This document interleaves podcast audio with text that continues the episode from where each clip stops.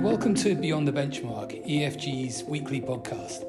I'm Daniel Murray, I'm Deputy CIO and Global Head of Research, and today I'm very honoured to have with us Mary Rosenbaum, who's uh, from Observatory Group. Mary's been a long friend of EFG, and uh, we're very grateful for the relationship. She has some very insightful views, and I'm sure that uh, uh she'll be ready and willing to share them with us in just a moment. Uh, Mary started her career at McKinsey, uh, working uh, in Europe, Latin America, and the US, and has also worked as a senior economist at the Federal Reserve Bank of Atlanta. And uh, following that, she uh, worked for the G7 group. So she's very familiar with the international setup and the setup of governments and central banks, and as I say, provides very insightful information on that. Uh, Mary, perhaps I could just ask you, what was it like working within the Federal Reserve System? If we think about the kind of experiences you can get at the professional experiences you can get at the Fed, um, being in a research department is a very it's a quite a privileged position because you have the um, opportunity to focus on current policy issues in an environment in which you're looking at them pretty rigorously.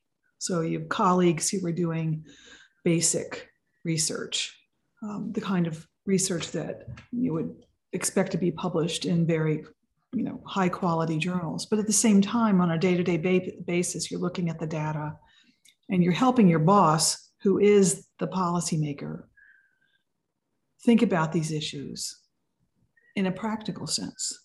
So it's i think it's a wonderful opportunity. Now there are other parts of the Federal Reserve System. In fact, the research part is probably by body count the smallest part because there are people working in supervision, bank supervision and regulation, and payment systems issues. Um, so there's a, a, wide range of professional opportunity there. Um, it, the research department, there, there, that's where the rubber hits the road for monetary policy and being able to be part of it. And my my great privilege towards the second half of my time at the Fed was that I was able to go to the uh, policy meetings, the FOMC meetings, which was a great um, opportunity to see how things really happen um, in person and how how issues and problems are sorted through um, rather in a in a real way as opposed to a, a hypothetical or an abstract way. Well, speaking about the FOMC, obviously, always uh, prominent in investors' minds, but particularly so at the moment, given the ongoing debate about inflation. Uh, obviously, the, the, debate at the moment is centering on whether or not inflation is transitory and it's just going to wash out as the year progresses, or if it's more permanent. What's your thinking on that? My thinking is uh, it, it remains to be seen because it's absolutely not obvious. So let me just give some context here. Coming out of the Great Recession, the previous cycle, most central banks, certainly the Fed, certainly the ECB, the Bank of England, um, the Bank of Japan, were surprised that despite the massive monetary policy accommodation, that inflation remained very low and inflation expectations remained very low. And that even as labor markets became better utilized, there was an extremely inefficient transmission of any tightness in the labor market to broader prices. So th- this was the lesson. The lesson was even when labor markets are highly utilized, it's hard to get inflation going. So central banks are going to probably operate near the lower effective bound, that is around close to zero. Even central banks that are willing to implement negative rates, which are less constraining than a zero lower bound. Nonetheless, all of these central banks are going to have some sort of constraint. And that meant that when you when inflation was lower than your target, you were at a terrific disadvantage because you had very little scope or shall we say room to ease rates. So you would want to avoid being below your inflation target. And that created this sort of assessment that the risks were asymmetric, right? Now, the Fed's view was that this COVID shock was initially a disinflationary shock. Even though plenty of policymakers were saying we're not sure what kind of inflation dynamics are going to emerge from this event, but right now it's disinflationary.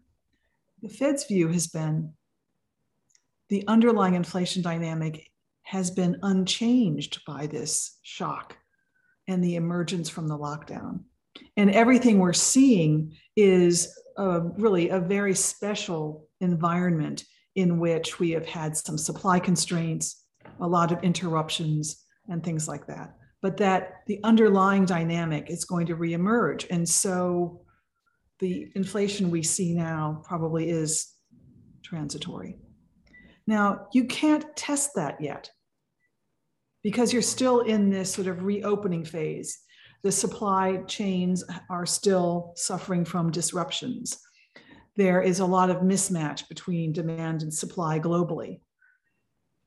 There have been some structural shifts in demand that, that aren't really related to um, necessarily to um, econ- you know, fiscal or monetary stimulus. So not just the Fed, but especially the Fed is operating in this environment where it's assuming something, making a very strong assumption about underlying inflation dynamics in an environment in which you won't know until later if that is correct. Now,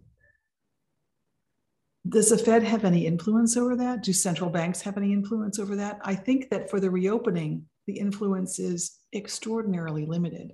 So I think that it's too early to say, but it is certainly dangerous because if the Fed is wrong and the underlying inflation dynamic has been changed, then it's going to be, you know, it's going to be far behind where it would want to be in terms of its policy position once it starts to raise rates. But again, we, we can't, we don't know that yet. So, are there any factors you think the Fed will be particularly sensitized to with regard to changing its inflation outlook? I think there's some uh, factors about actual prices, and then then there's certainly inflation expectations. So the factors about actual prices that are would perhaps help the Fed distinguish between these relatively inflation um, transitory effects and the more persistent ones would be that if you look at those areas of the economy, the prices in those areas of the economy, that were subject to lockdowns or that have experienced the most um, obvious supply shocks. And that as those are resolved, as those sectors reopen, and as the supply chains are eventually smoothed out, whether or not the price, the, the rate of price increase persists. Right. So you can, in a sense, think about a price index and think about disaggregating it into a group of prices that are probably pandemic affected and those that are less so.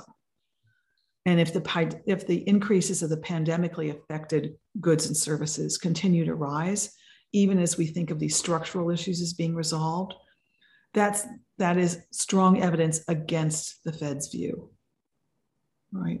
On the other hand, if those price increases slow down or stop, which of course is not all going to happen at the same time, even if it does happen, then it tends to support the Fed's narrative. So this is fairly anecdotal. The other thing to look at in terms of, sort of what sort of scope the Fed has and what sort of test is inflation expectations. And I would emphasize that inflation expectations as variously measured. So obviously, a high frequency measure would be the prices of break evens. We're looking at the five year, five year forwards. And those are particularly helpful because they're high frequency and the participants in that market have a strong incentive to be correct. But it's not particularly discriminating because um, really what's being compensated for is both inflation expectations and inflation uncertainty. So, as a signal, it's not all that clear. Then we have consumer surveys. Now, a number of the traditional consumer surveys in the US have demonstrated over time that they are so highly correlated with retail gasoline or retail petrol prices that you know they've really been discredited shall we say But there are some more recently specified surveys, several of them now supported by the uh, Federal Reserve Bank of New York in their reports on the survey of consumer expectations that have been designed to try to avoid the problems of that correlation between the way consumer expectations of inflation have been measured in the past. And then we have a third category, which is actual forecasts of inflation from professional forecasters. I would put more emphasis on the consumer surveys for the Fed because policymakers simply tell us that they do. Now, one of the helpful factors in the New York Fed's consumer surveys is that they look over multiple horizons. So there's a one year horizon and a three year horizon. Consumer expectations of inflation over both horizons have risen in the last year, but they've risen much more over the one year horizon than over the three. So, from the Fed's perspective, that is consistent with there being at least some substantial element of transitory price increase that people understand. Now, it's not conclusive, but it's evidence. If it if both of those horizons, if inflation expectations over both of those horizons continue to rise, that is going to be very difficult for the Fed because it's going to suggest that consumers um, have a different view of the underlying dynamic than the Fed is pushing. And if you lose the battle of inflation expectations, it's very, very hard to win the war. Absolutely. Now, of course, market expectations of inflation are partly embedded in nominal government bond yields. And one of the you know, arguably conundrums of current market uh, features is that government bond yields are so incredibly low still. How do you square that circle? Is it just a technical reaction to vast amounts of quantitative easing, or is there something else going on? I can't square it. I don't have what I consider to be a satisfying explanation. I mean, there, there certainly are some, in the very short term, there are some issues in the US Treasury market about the, the pattern of issuance versus the pattern of spending that has really pushed down short term rates that possibly could be resonating in the longer run rates. But I, I offer that as a highly tentative, low confidence explanation that um, certainly won't be satisfying over a longer period. But I, I, I can't square it. Well, it's uh, certainly a conundrum that's persisted for much longer than many people would have thought. Now, you know, speaking about policy and inflation expectations, uh, a closely related topic is the outlook for Fed policy, and that at the moment, that debate is centering on the taper, uh, you know, the timing of uh, when the Fed will start to taper its asset purchases. What are your thoughts about that? There certainly seems to have been a more hawkish tone from various Fed, regional Fed presidents recently. I, I think that we should distinguish the kinds of commentary we're hearing. I think broadly, Fed policymakers are saying the economy is making progress. And certainly the July employment report that was released uh, two Fridays ago actually, I guess it was last week. I'm sorry, it was not quite a week ago, added to that perception. So it was a strong report. It wasn't all things to everyone, but it was a strong report. And so clearly the FOMC is uh, in the midst of debating when they should taper and what sort of announcement they should make. And, I believe there is a broad consensus on that, that it's probably, there's probably be an announcement in the next few months that their confidence in the outlook is stronger. And I would say the one caveat that I would add is that more recently, of course, there has been some additional caution about the outlook associated with the spread of the Delta variant of COVID and the extent to which that has some potential to disrupt economic activity. And so I think that that particular factor is, is really the only obvious one that might slow down the progress towards a taper this year. That's the one that we can see now. But I'm not saying it will slow it down. I'm just saying it, that it has the potential to do so. I certainly think that by the September FOMC meeting, which is the 21st and the 22nd of the month, there should be a great deal of evidence about whether or not the, this resurgence in infection numbers is influencing economic activity. Since the it, it will it will have been several several months old by then. All right.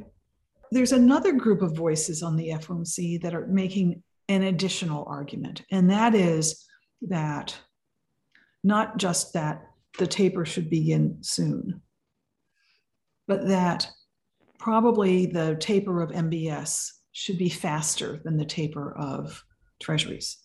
I don't believe that debate is resolved on the FOMC. I'd say the, gen, the general view, and if I think the vote were today, this view would prevail, would be that the Treasury purchases and the MBS purchases both contribute to market functioning, they contribute to a stronger recovery, um, and they both tend to support the housing market, which is very strong in the US now, but not strong in the way it was overheated in 2004 and 5 and 6 you know, there appears to have been a structural shift in demand for housing. People want more room inside and outside, and they're willing to pay for it, and that's pushing up prices. So uh, there, there's not a there's not a strong view on the FOMC that running off the MBS faster would actually produce a better outcome. But nonetheless, there's a group, there's a handful of policymakers who are pushing that view. They're pushing pretty vigorously. And I think the view on the other side, which is that these things are approximately the same and we don't really have enough information about their relative impact to fine tune the taper, the pace of the taper of each. I think that's broadly held, but perhaps not as deeply held. And that's why I believe that there's some risk that those arguing for a faster taper of MBS may end up prevailing. Like I said, if the vote were today, I don't believe it would prevail. Um, but but if we think about the dynamics of a committee and the way consensus is formed, I would I would say there's that's where I would say there there's some risk that the MBS might be might be run might might be tapered more quickly. So, a separate hot topic, but somewhat related for markets at the moment, is uh, the subject of the infrastructure bill that was recently passed and uh, we have this uh, three and a half trillion additional spending that the Biden administration is proposing that made some progress in the Senate last night. It's quite confusing for an outsider to think about the various technical stages that the bill has to go through. Could you just shed a bit of light on what what has to happen to get that three and a half trillion passed? So the, the, the bipartisan infrastructure bill has passed the Senate, but not the House and it needs to pass both to become a law and be signed by the president. Um, the second part of this, well, let's, just call it a, um, it's sort of a, a package, if you will, of these two pieces. The second part of this, um, which was just introduced into the Senate, that is it's a special procedure for passing a bill without the typical requirement that you need 60 votes to cut off debate and proceed to the final vote. So you just go directly to a final vote in which you need a simple majority rather than 60 out of 100. And that's how the Senate is proceeding. That to complete that process in the Senate, it's going to require that the full reconciliation bill be written. So what we what what has been accepted in the Senate is in a sense a very broad outline. All right. And then what happens is that the committees of jurisdiction in the Senate are then tasked with the responsibility of writing some language that says this is this is what we're going to do and this is how we're going to spend this money. But the fact that the that the reconciliation bill has now been sent to these committees is a, a big step forward. But notice neither of these pieces have been taken up in the House of Representatives, which is essential. And the Speaker of the House has said that she views them as a package, if you will, that you can't have one without the other. But of course, there are members of the House who feel they haven't had enough input into this. There are members of the House who are not going to like the you know the the Senate version exactly. There are members of the Senate who will work to pare down the scale of the bill too. So there's still a lot of places where, I mean, just a lot of potential pitfalls in this. But I would say this after the American recovery plan was passed early in the Biden administration, which is in March, when I was talking to my colleague Ed Keene, and I know you've met Ed, uh, and we were saying to Ed, so there's a lot of enthusiasm about getting this infrastructure bill done quickly. And Ed just sort of raised his eyebrows and said, maybe by the end of September. Because Ed understands process. And so I think the fact that it's so far taken this long should not be discouraging about to the ultimate outcome. It may take longer than the end of September. It may be into October. But at this point, given the um, fact that Democrats only have 50 votes, and therefore any Democratic senator who says, "Well, these are my these are my terms," that person has a tremendous amount of leverage and needs to be attended to you know, g- given that, I think they so far, I would say that the Democratic leadership in the Senate has managed this extremely well. I'm not saying that that means that there's going to be ultimate success for the Biden administration, but so far it's basically gone according to the Washington script, which is nothing is ever straightforward. It's always an, a labyrinth. There's always some melodrama at the last minute. Um, it takes longer than you think and there's always a problem at the very at the very end even when ultimately you have success. So it's the, the process is also fairly opaque because the negotiations between the lawmakers that is within the house within the senate and between the two are mostly not public. So it's enough to make you mad really. Um, now let's if i may if i just want to talk a little bit about the scale of what's what's likely to be passed. May I? Please do, yeah. Sure. So the um, bipartisan bill that passed the Senate is between 500 and 600 billion dollars of new spending. Some people said, "Oh, it's a trillion point one." No, no, no. Some of that money was already in built into the baseline of federal spending, especially transportation money. So the new money in this bill for infrastructure is five to six hundred billion dollars. In the second bill, which is this sort of human infrastructure bill, um, the proposal from the Biden administration was scaled around three and a half trillion. We don't think that's going to pass. We think that you'll probably get something between two and a half and three trillion when all is said and done so that the ultimate size of the new spending could be three, could be a little more, could be a little less. But it's going to be pared down. There's the um, a lot of the debate in the over the next weeks is going to be about the extent to which certain parts of this reconciliation bill can be paid for. There are very arcane restraints over how much budget impact a reconciliation bill can have beyond a 10 year horizon. And so there's people will be tying themselves in knots to make sure that this bill lives within that constraint. And so, some of the things are going to be pretty um, iffy, in my opinion, in terms of the actual revenue that they might produce. But that debate has yet to go. But our view is you'll get five to 600 billion of new spending from the bipartisan bill and between two and a half and three in the reconciliation bill. That's going to be spent or expended mostly fairly gradually over time because it, because that's what happens with infrastructure spending in the United States most of the public infrastructure is owned by the state and local governments so to the extent that the federal government is funding it the government agencies have to then write guidelines and rules about how the state and local governments can become eligible for the funds, and then the state and local governments have to apply or establish their eligibility. And only then can you get the money and start, you know, get out the shovels and the, the diggers, start doing things. So, I mean, accepting that it will be a little bit less than the four trillion that's being proposed, even if it's say three trillion, that's still a fairly sizable amount of money even if spread over, say, eight to 10 years, which I think is in the plan.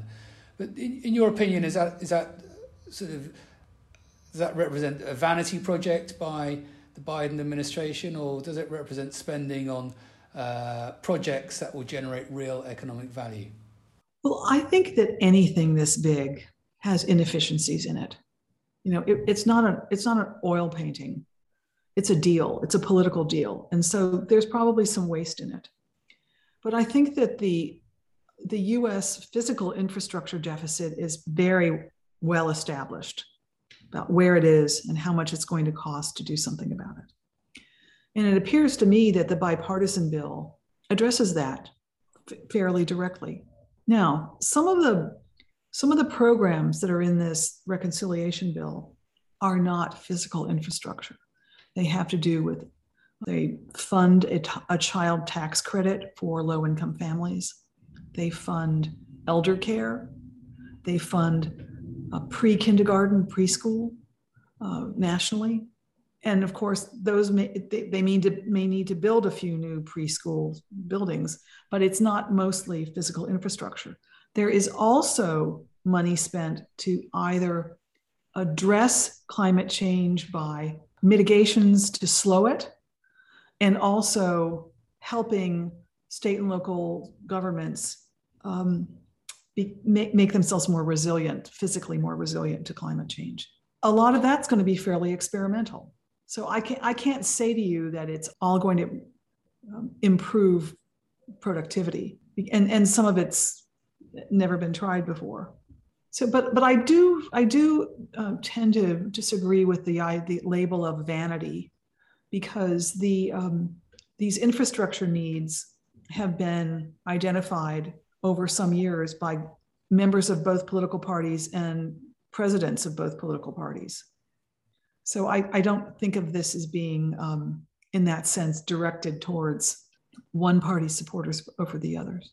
And you mentioned that part of this package, there are certain measures that are directed towards the environment. That, of course, is in stark contrast to the Trump administration that was very, uh, you know, very against uh, government policy that um, was pro-environment. Uh, you know, how important is that, do you think, uh, for the future sustainability of the economy and again for enhancing uh, the productivity debate?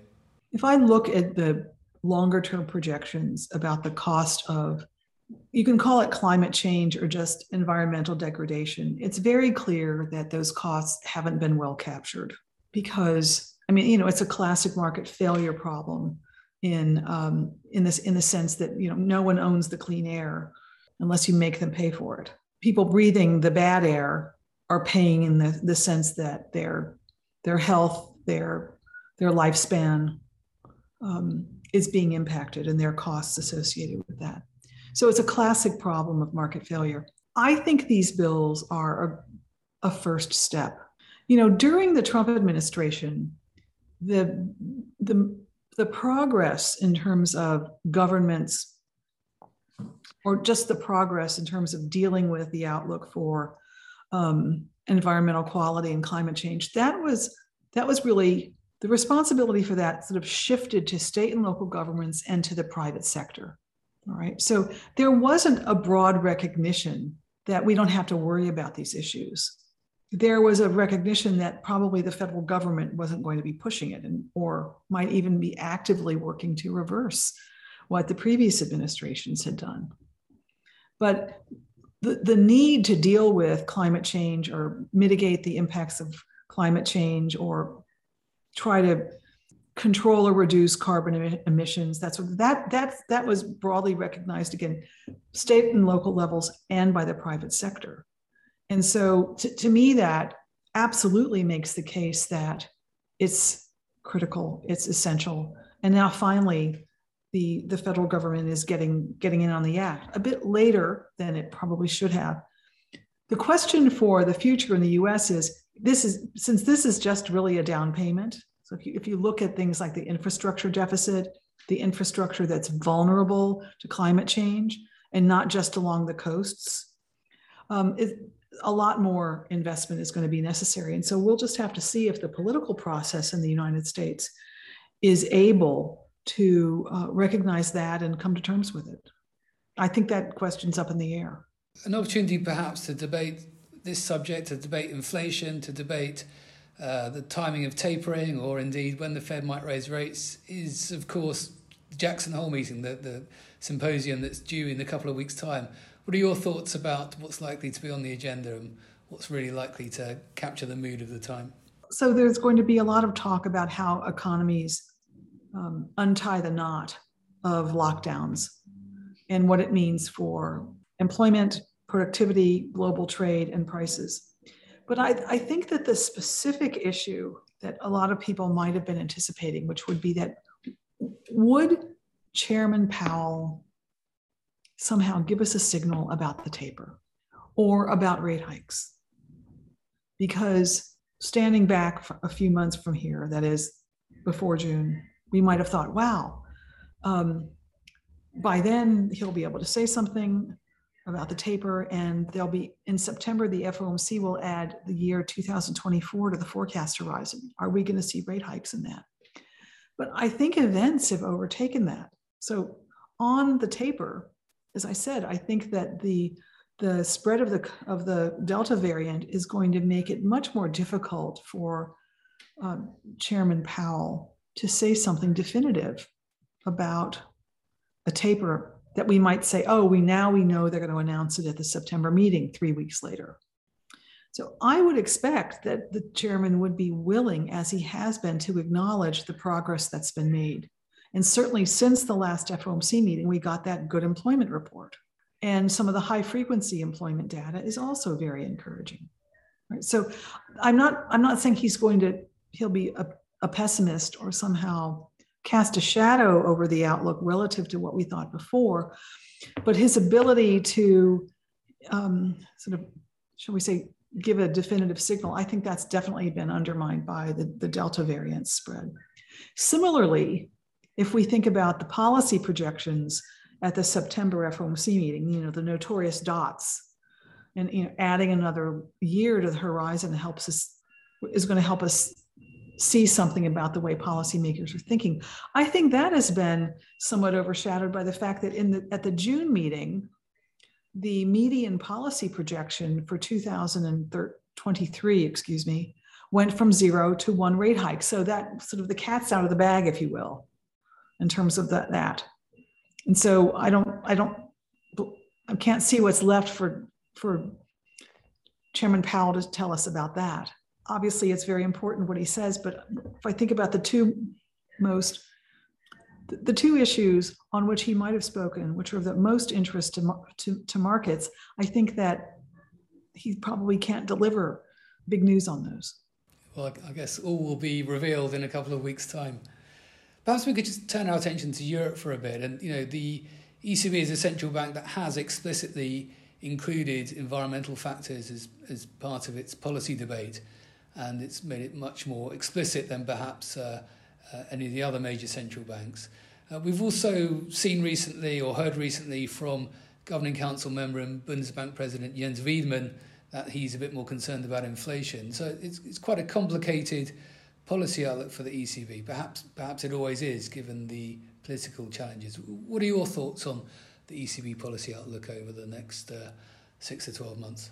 I'm, I'm reflecting the, the views of my colleague Jose Aldola, who is our, um, our ECB, our senior ECB analyst. And Jose's view is that when your policy committee is a big kind of un, unruly one, like the FOMC or like the you know governing council, that it's always an extraordinarily difficult job to balance the the right that the members have to their, their views with your responsibility to deliver a consensus that they can endorse, even if it's grudgingly.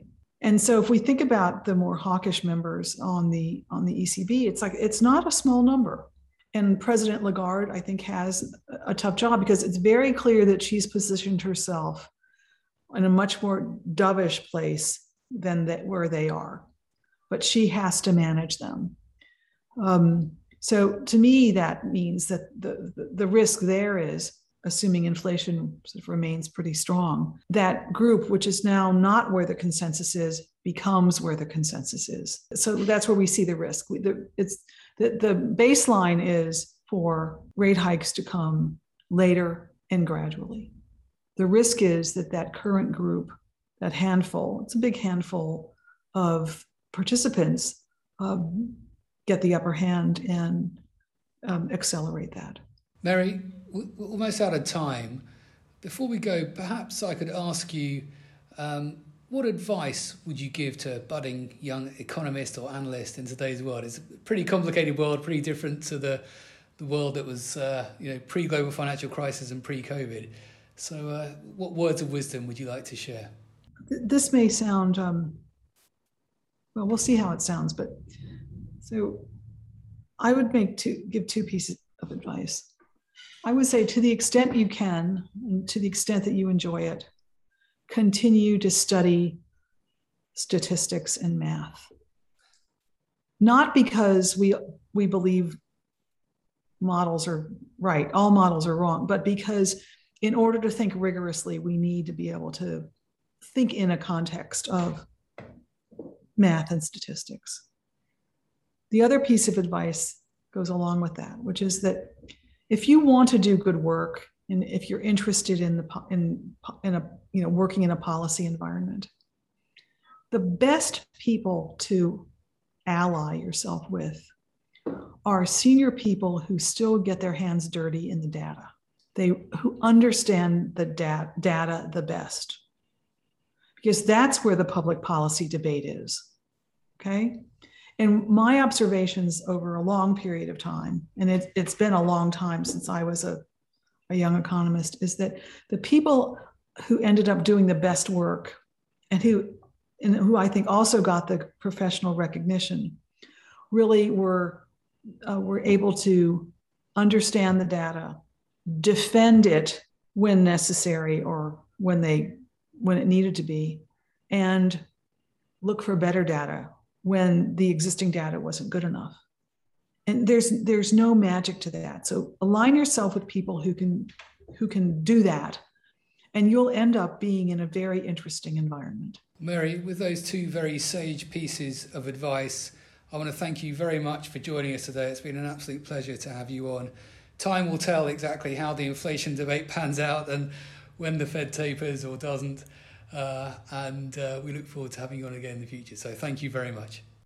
Daniel, thanks so much for this opportunity. I appreciate it very much. And if you've got any follow ups that you want to discuss, um, I'm here. And um, I look forward to seeing you perhaps in person post COVID. I do hope so. Thanks, Mary. So, with that, I'd like to thank Mary once again for her time today. Very insightful uh, views that she shared with us. Thank you for listening to Beyond the Benchmark, and uh, we look forward to, uh, to speaking to you next week.